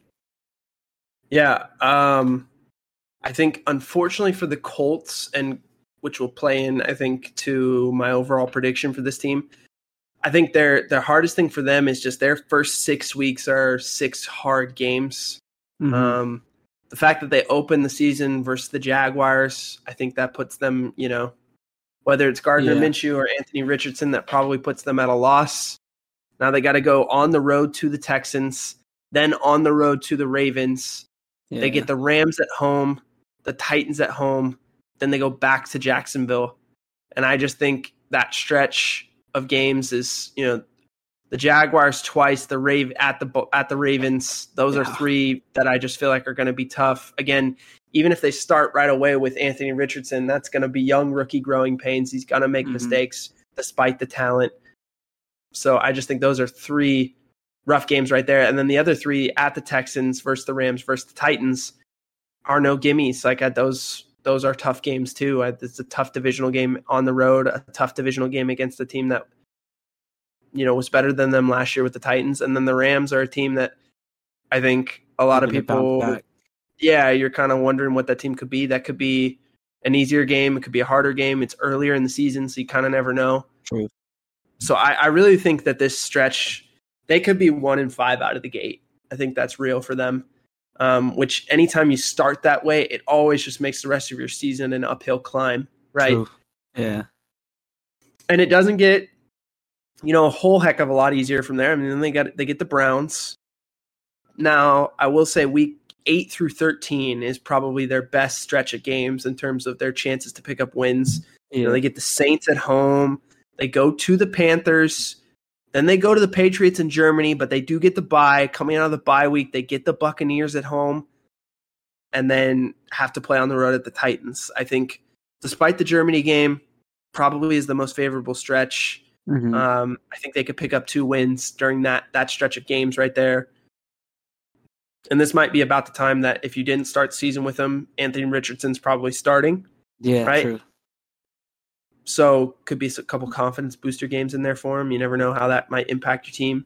But um, overall, for a team that finished third in their division last year, is coming off being a top five pick. This is a pretty hard schedule. True. Yeah, they got the rookie quarterback. Who knows when they start him? But I mean, it's going to be tough no matter what. It looks like I had them being a little bit better than you thought. You had them sim- going similar what they did last year at four and thirteen. I had them at six and eleven. See, the way I saw it, it was just like most games, like I, like you said, they're not probably winning, but like you know the Texans, maybe they split those. The Raiders, maybe they could pull that off. That's tough. But then you like we talked about the NFC South, maybe the only one they lose to the Saints. And then, you know, the Steelers is not going to be easy. Kenny Pickett, you know, he's trending upwards out there, but it's possible. You said Rams are early, you know, who knows what's going on with them there, but that's not going to be easy either. So, I mean, I, I, think they could finish similar to what the Texans might do, but at the end of the day, it's just there's a lot of, like you said, growing pains. They got to little kinks here and there that they got to roll with. But, yeah, uh, I think looking at the schedule, I think they probably start one and five. They maybe pick up two wins in that stretch between weeks eight and thirteen. You know, that gets them to about three wins, and then I think they can probably win one of those last three games that they've got. Mm-hmm. Um, and that's where I think they get the fourth win. Potentially, maybe they get to five and twelve. Um, I think six and eleven with this team would be that's pretty. Um, Looking yeah, at the top end up there. yeah, I think that's the top end. And I, I, mean, I could be wrong. I really like Shane Steichen. I told you I like what they've done with the staff. I yeah. really like Anthony Richardson. Um, they're better up front right now. You know, there's still some work to do. There's still some work to do at the skill positions. Defensively, they're really young in the back end. So I just I see a lot of mistakes this year, a lot of growing pains. I think. Uh-huh. But um, hopefully, on for their part, they're moving in the right direction. Yeah, so you briefly touched on Shane Steichen. My question for you was Do you think he could replicate what he did with Philly with Anthony Richardson here in Indy? Oh, yeah. I, I think Shane Steichen was the perfect coach for Anthony Richardson to, to get drafted to. Um, I don't think Anthony Richardson is just Jalen Hurts 2.0. I think yeah, yeah. see a lot of Jalen Hurts in him. I see a lot of Cam Newton, right? I talked a lot about that. Yeah. Um, so I, there's a lot of things that to like about Anthony Richardson. But the thing that's fun about the Shane Steichen offense, and I, I want to credit this, right? Um, the guy named uh, Anthony Amico on Twitter, this was his quote when talking about the Shane Steichen offense. It's uh, mesh it, screen it, slant it, bomb it. And that's kind of what he does. If you okay. look at their offense, yeah. a great chunk of their throws, of Jalen Hurts' throws last year, were less than 10 yards. But then uh-huh. the next big chunk were all like 30 plus yard throws. Yeah. yeah. So they they love to hit you with like, you know, um, the mesh, you know, RPO and or like zone read as part of their run game. So he yeah. loves that mobile quarterback who likes to do that. Jalen Hurts is big, can take that pounding. similarly to Anthony Richardson, which is where they're really similar. Uh-huh. Um, then he loves to throw perimeter screen to all his players, running backs, tight ends, receivers. Then they love to kind of give you the, the, the quick slant right now against zone, get between you know the the hook defender and flat defender and hit that window. And then they love obviously to hit you with the vertical ball. All things Mhm. that I think Anthony Richardson is actually good at and has the skill set for. So the thing about that too is the Eagles were second in explosive plays last year, and they were almost exactly half run and pass. So it's not like just they're creating big long throws, but like they're good in the run game. They're yes, they're it's all all together. Whereas the Colts ranked in the bottom eight of that stats explosive plays Yeah. last year.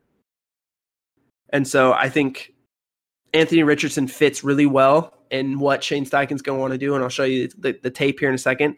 I don't know if it's going to show up enough in 2023. As I said, I think there's going to be a lot of growing pains. I think Anthony Richardson's going to make a lot of mistakes early on.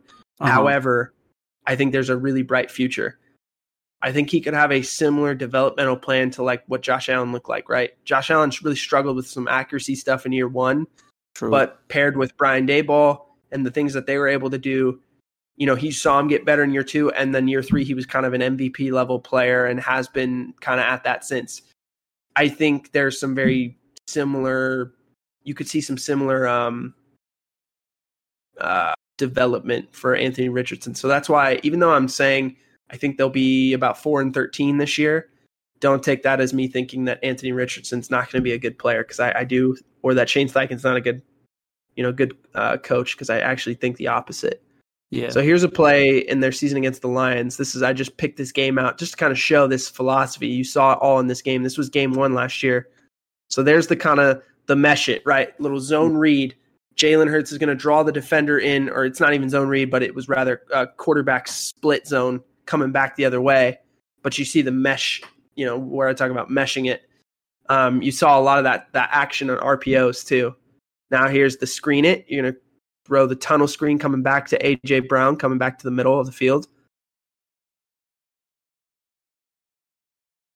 Again, you see kind of how they they draw the defense in just to get the ball out. Kind of a dangerous throw, but it ends up being a really positive play for them. Now we'll see the slant it. Again, this is going to be to AJ Brown.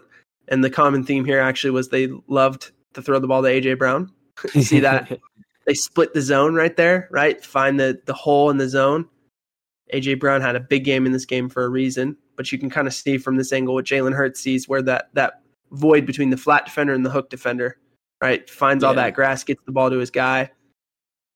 and now here you go, you're going to get the bomb it, right? Look at the matchup one on one. He knows he's got one on one up top there. Vertical ball. Little. Bazinga. Oh yeah, and AJ Brown's a tough dude to bring down. Yeah. So that's the thing. Now, I will say that the big difference right now is as good as Michael Pittman Jr. is, the the Colts don't have an AJ Brown yet.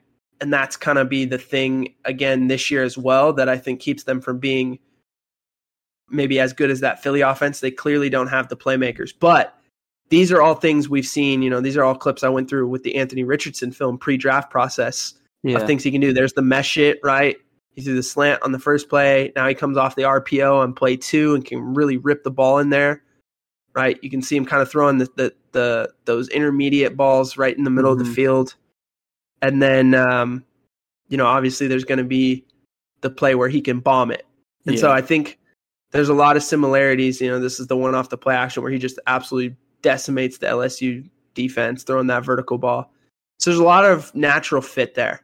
It just again, I think it's going to take time, and that's all. True. But I do believe that Shane Steichen's going to adapt. You know, obviously with the input of Jim Bob Cooter, is going to be able to adapt that offense in Indianapolis. Yeah, so the last four team on this uh, division that we're taking a look at is gonna be the Tennessee Titans. Last year they went seven and twelve, or sorry, seven and ten. I'm out here making up two games for fun. Let's see, they finished second in division and they just missed the playoffs at seven and ten. Yeah, they uh they lost some guys. You know, they obviously they lost Edge Bud Dupree. They lost Robert Woods. They um, you know, Taylor Lewan had been a staple there for so long. They they Mhm. released him. Um, they lost linebackers Zach Cunningham and David Long Jr. They lost the guard and Nate Davis. They lost their tight end Austin Hooper. So a lot of losses last year. A lot of stuff that um, you know, just last season. I don't. I don't think they had the year that they wanted to have. Yeah. And so you know, there were some guys who were cap casualties like Taylor Lewan and Robert Woods, but then there were also some guys that left in free agency that just got more money, like David Long Jr. So Mhm. um, they've got a lot of replacing to do with some of those veteran players, but they did add some some good players in free agency. Andre Dillard coming in at tackle, adding Arden Key at the edge position, um, adding Azeez Al-Shaair at linebacker, and then obviously quarterback uh, Sean Murphy Bunting. All big additions to this, um, you know, mostly on defense. So, and we know uh, Mike Vrabel loves defense, so I think they'll be potentially better defensively this year than they even were last year. Yeah, and then out the draft they picked up a tackle, Peter Skoronski, who we talked about. Well, I'm I'm looking forward to seeing him getting some time playing there because we talked about his versatility across the line, so that'll be huge. And then they, as everyone knows, they picked up Will Levis as well. We'll see when he gets a chance to play, if it's this year or not. Looking Mhm. forward to that too. And then the management coaching staff they got rolling. They got general manager. Is that is that a O or A? Before That's even- Rand Rand Okay. Carthon. He's in I year was like- one. so yeah, Yeah. Rand Carthon.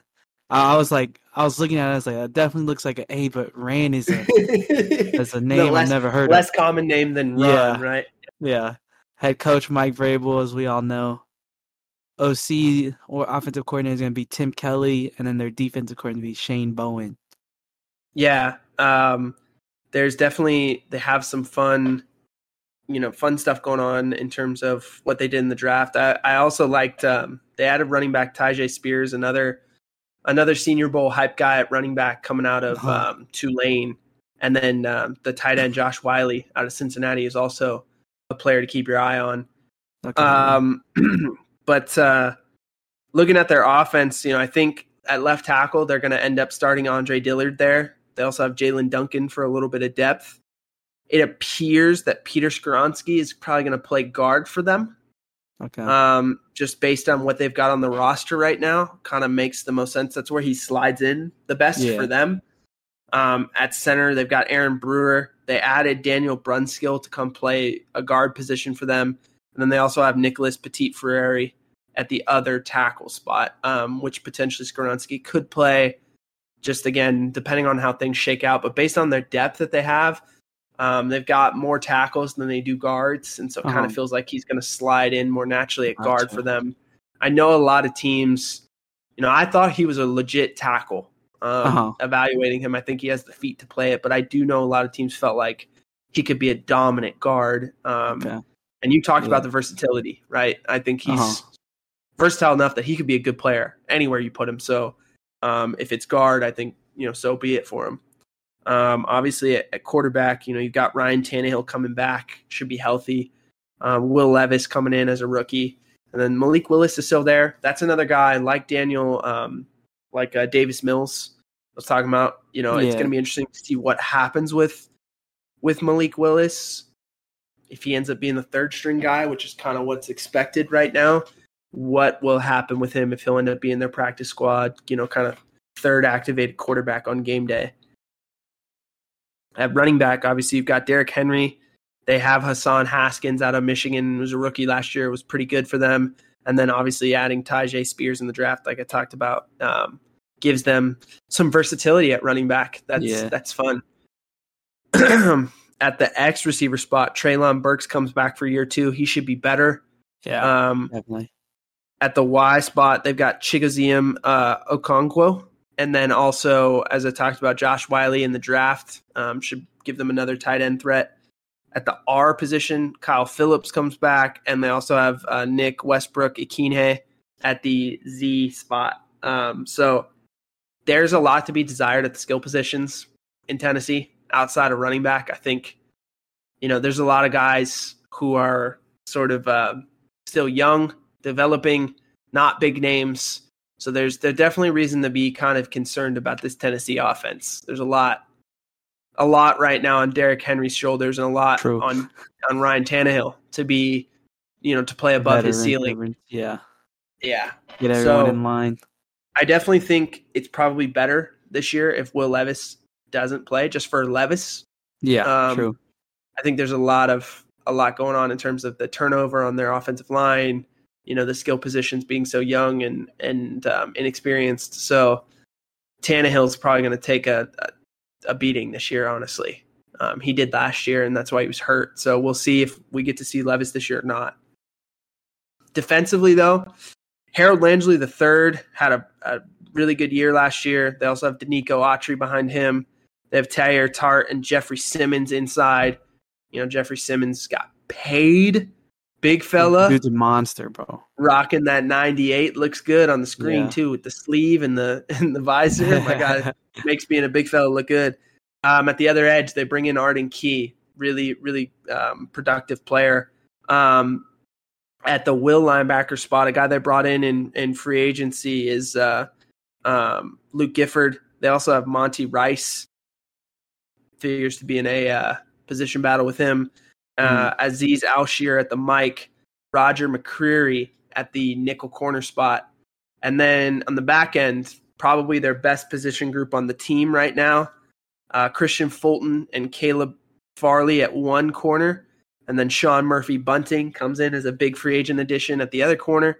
Kevin Byard at safety, who's been an all pro, and Amani Hooker at the other safety spot. I mean, this group is really good, experienced. Like I said, um, I would I would say they're the best group on this team overall as a position group. So yeah, we'll see what they do. Yeah, one thing I wanted to mention before we take a look at the schedule was, you know, I'm sure you've seen it where they talked about supposedly Derrick Henry was going to get traded. And There was some talk about it. back? Yeah, I just wanted to make sure no one forgot about it real quick. You know, it's still out there in the world. Who knows if it's true or not? I doubt it, but you never Are you know. trying to speak it into existence right now? No, I, I I don't want to, but I mean, you never know. It it was a wild statement when it came out because that was the first day Twitter took off the check mark, so everyone was like, "Is this real?" You know, for one, and then the other side was like, "Bro, this is crazy. He might get traded." So I just wanted to make sure no one forgot about it. I can't still- imagine- a statement. This team without Derrick Henry, what they would look like. I mean, it just feels like he's so tied to Mike Vrabel too, and the attitude of this team. It, yeah, I also true. don't know who's who's going to invest spot. the capital to to trade for him right now. You know, Yeah. I mean, I think it's more likely that the Vikings move on from Dalvin Cook than the Titans moving on from Derrick Henry. Put it that I way. that. Yeah, speaking, that's another one uh, we uh we'll have a We'll get there when we talk yeah, Vikings. Yeah. Maybe couple- by then it's already settled, honestly. yeah. Yeah. But uh, yeah, so the schedule the Titans are looking at this year, they got week one on the road versus the Saints. That could be just fun in general, you know. Two team looking to to make a name, and the other team just getting a new quarterback is in Derek Carr. So off the bat, could be fun. Then they they're at home against the Chargers. That sounds tough. Let's see, they got the Browns on the road, or they're on the road at the Browns. Sorry, week three. They got the Bengals week four, tough game. Let's see, week five they go to Indianapolis. They finally get their first division game, and then they travel to London, week six against the Ravens. Ah, that sounds tough. Not just against the Ravens, but having to travel. And then look, look at that. As I talked about earlier, they come back and get a bye. Following the bye, they got the Falcons at home, and then they got a couple, I guess, multiple games here on the road. They got Week Nine in Pittsburgh on a Thursday night game, and they got the Bucs in Tampa. Following that, they get their second divisional game at Jacksonville. And then week 12 and 13, they're at home against the Panthers and Colts. If I had to guess, that's probably where we're looking at the easy stretch of the schedule for them. Let's see, week 14, they get a Monday night game versus the Dolphins in Miami. That sounds fun. Let's see, 15 and 16, they're at home. They, they play the Texans week 15, and then they play week 16 against the Seahawks. That's a new team from a new division in this whole one that we've seen. Week 17, they're playing the Texans again, as we've seen earlier in uh, Houston this time. And they close out against the Jags at home. Yeah. Um, as you said, there are definitely like this is one of the ones where you can see very easily like the easy tough stretches. Obviously, weeks one through six, just right out of the gate. I mean, tough, you know, like hmm they they only have two real home games in the first six weeks, and those games True. are against the Chargers and Bengals, which are two games that they feel likely to lose. Honestly, I mean they, those two Yeah, games are like very tough games against teams with a little bit more talent than them. Um, they'll have to you know kind of make it gritty to try and beat them, but like those are two tough ones. You got road games at the Saints, the Browns, obviously Colts a divisional game, and then going to London to play the Ravens. I mean, I think that the Colts are probably the only, you know, just because it's that early in the season. I talked Mhm. about the growing pain. I think the Colts are only like the only countable win in that stretch. I do think I trust the grit of Mike Vrabel and this team to pull one other game out in that stretch, and I, so I think it's realistic that they're two and four going into the bye week Yeah. um, just rough start. However, you know, you come out of that rough start, and I think, Yeah. you know, weeks twelve through seventeen, you could see the the you know the Titans coming down the stretch and you know winning a lot of games, really finishing True. this season off. I mean, you know, coming out of the bye, Falcons, Steelers, Bucs, Jags. You know, that's a kind of a medium sort of stretch. Maybe they go two and two there Uh-huh. to get themselves sitting around four and six. And then you've weeks 12 through 17, you've got um, four home games out of those six games the Panthers, the Colts, the Texans, and the Seahawks, and then two road games at the Dolphins, at the Texans. I really think that could be a five and run stretch for them, right? True. um, and then finishing the row, uh, you know, the, the season versus the Jaguars. So I think that the Titans have kind of an uneven schedule where it's going to look bad early. They're going to have some Uh-huh. tough losses early, I believe. But I think coming out of the bye week, they're going to be refreshed and they're going to have some very winnable games. Yeah. And they could be a team that you know finishes really strong down the stretch despite a slow start. You know, sometimes you have that like front end of the season, back end of the season teams where it's like two di- two different teams. And I think the Titans look poised to be that kind of team this year. I feel that. Yeah. I mean, this is the rare occasion. Looks like you had them doing better than I thought. You had them improving at nine and eight on the year, and then I had them doing the exact same at seven and ten. If I had to guess, it was probably because I just assumed Will Levis was gonna play, and like it was gonna it was gonna be tougher to like win games with the rookie quarterback. But that's how I probably see it. What was what was your thoughts on going nine and eight? I, I- think I just trust Mike Vrabel. There you go. Um, I think they're going to be really good defensively. I think Yeah. they're obviously going to have questions on offense. Um, I think they can realistically go four and two in the division, which Mhm. means you're asking them to go five and six against everyone else. I think extremely doable. I think there's wins that they can pick up against that again that NFC South a lot of winnable games there. Um, you know, I think they can they'll be competitive against the likes of the Steelers and the Dolphins. Um, you know, True. at least the Seahawks are a tough game, but they get them at home, so that could make a difference. Obviously, yeah, have them yeah, them. Yeah, you know, the Saints on the road at the Saints in week 1, new quarterback, new you know, system there. Maybe maybe you sneak up on the Saints early in the year, you get a win there. But I, I think 9 and 8 is pretty a pretty realistic uh, goal for this team, you know, Uh-huh. especially with as that. much turnover of veterans that that they had last year. For them to be better this year would be impressive. But I, I think I just trust Mike Vrabel so much that that's why I think uh, I trust them to go nine and eight here. Gotcha. So my question for you for the Titans was do you think that their offense can be good down the stretch in their games to close out close wins? Well, you know, this is um this the Titans in 2022. Um, this is a crazy stat. I don't think I've seen anyone talk about it either. They lost six one possession games where their opponent scored 21 points or fewer. Um, that's tough from a defensive standpoint. Uh-huh. If I'm holding a team, an NFL team, to 21 points or less, Yeah. I'm really feeling like our team should be winning. you know. sounds like the Broncos if you ask me. well, it's like they lost last year. They lost a tough week one game, 21 20 to the Giants. Ooh. They lost a game on the road in which Malik Willis couldn't throw a pass uh, against the Chiefs, 20 to 17 in overtime. Ooh. Um, they lost the game at the Bengals, 20 to 16. or versus the Bengals, I should say. They lost the game versus the Chargers 17-14. They lost the game versus the Texans 19-14, Ooh. and they lost the game versus the Jaguars 20 to 16. So those That's are those lot- six That's a lot of close games. One possession. six one possession games where the other Yeah. team scored 21 points or fewer. You got to be able to win those games. And so obviously their offense just wasn't good enough in those moments. They ranked 28th in points on offense last year and 14th in points on defense. So their defense is is good. I think could be potentially even better this year. Offensively, they got to figure it out. They got to find ways to win these close games and just produce points when they absolutely need it. So I went back, watched some of those close games. Um, the game that stood out to me was really this Bengals game at home. Um, was a really tough one for them. Um, so this is a drive earlier in the game where they go three and out. Right, okay. play one, hand off to Derrick Henry that goes nowhere. Tough. They're not getting push up front. They're not getting the push up front that they need. And it's a predictable stretch run on first and 10, right? Okay. Yeah. Play two, second and long, right?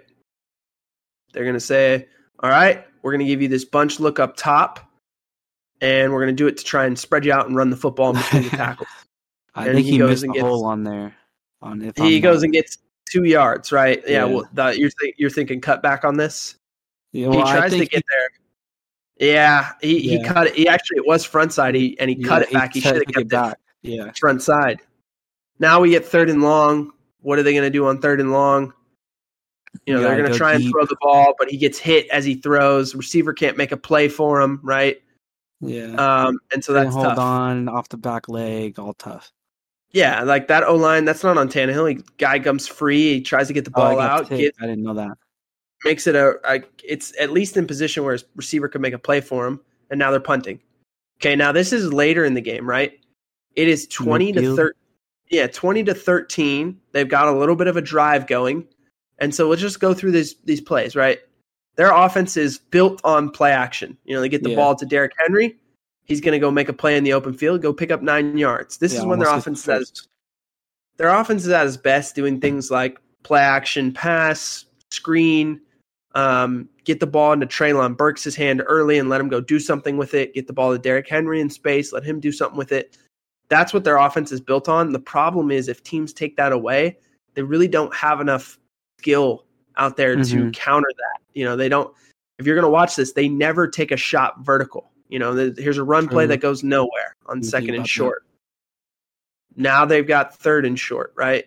And here you can see You do it again? Is that what they did? It- yeah. tried to run. They tried to run um, power and front side. It just doesn't. It doesn't get there. It doesn't hit right. So now they got third and short. Now they're going to spread them out and go empty. Right? They try and get the pick play. They get it right. They get a receiver open. Burks goes and gets them. Uh, you know, like 17 yards on that. It's huge. big time play. Big time play, right on on third and short in a in a game where again they're down twenty to thirteen with like six minutes to go. This is like, you know, you're kind of in that not quite do or die area, but you you know you got to go get go True, get points get on some the points. Yeah. Yeah.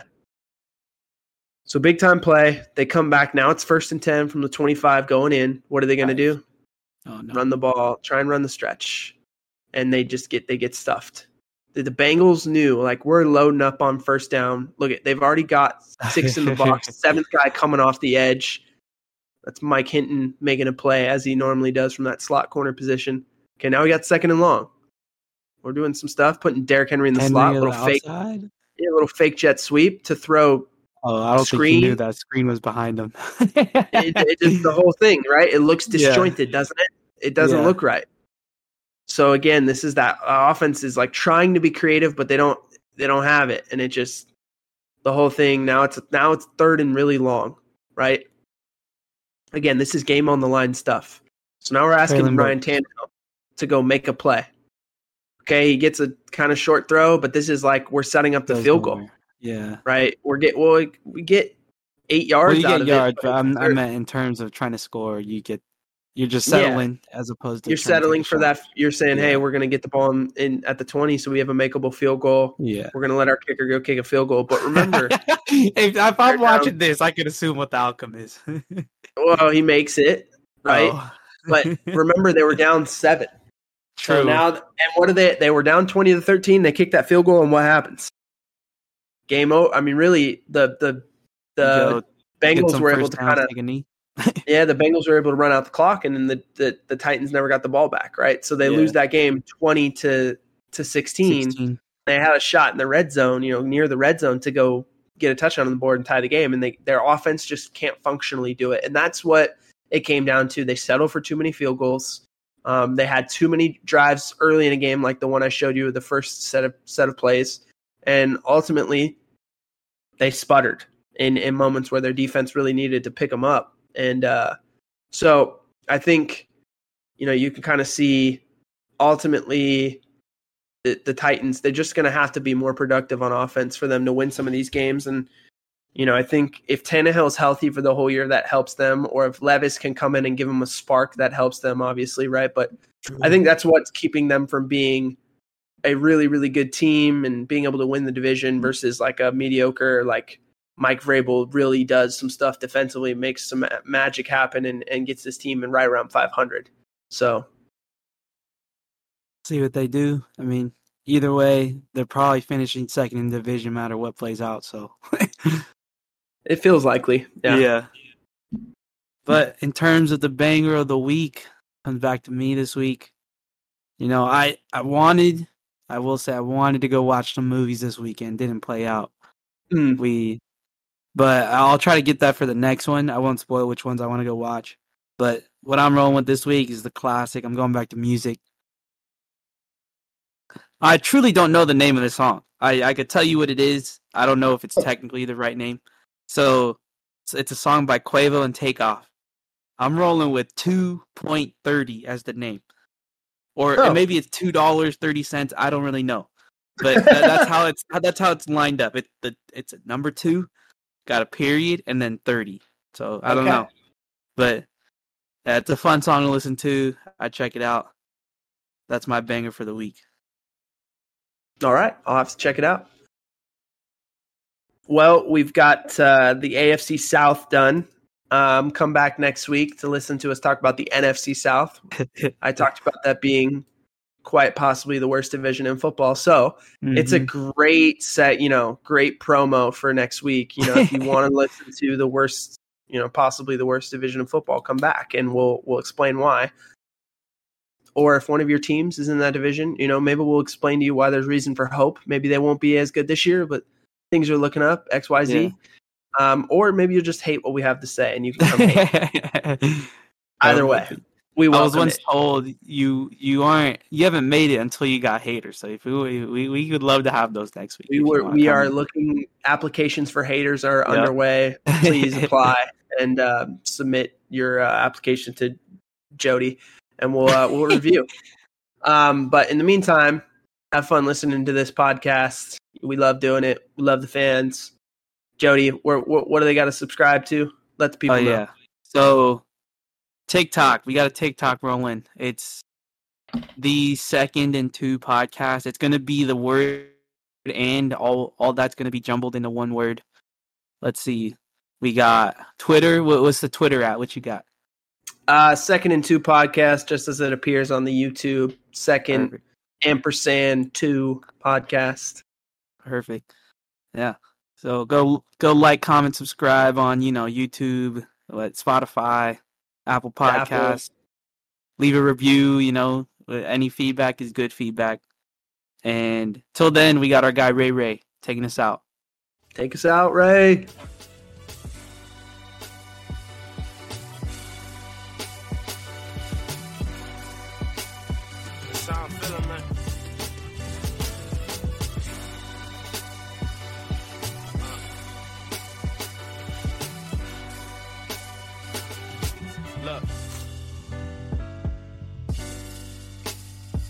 This sounds special, don't it? I ain't about to go in front of Boney. I'ma show you just how bad I want it. Hear the passion, I promise I know this is my moment. I've been working, I've been putting music online. I've been patient, but I'm sitting on a gold mine. Gold mine, I had it since I done known time. Gotta rewind to understand. my punchlines. In the past, I was overlooked, usually. Been the underdog player, this ain't nothing new to me. I can see the competition worry, so they stop and listen. I promise ain't no politicking with the opposition. This is something different, I'm something you never seen.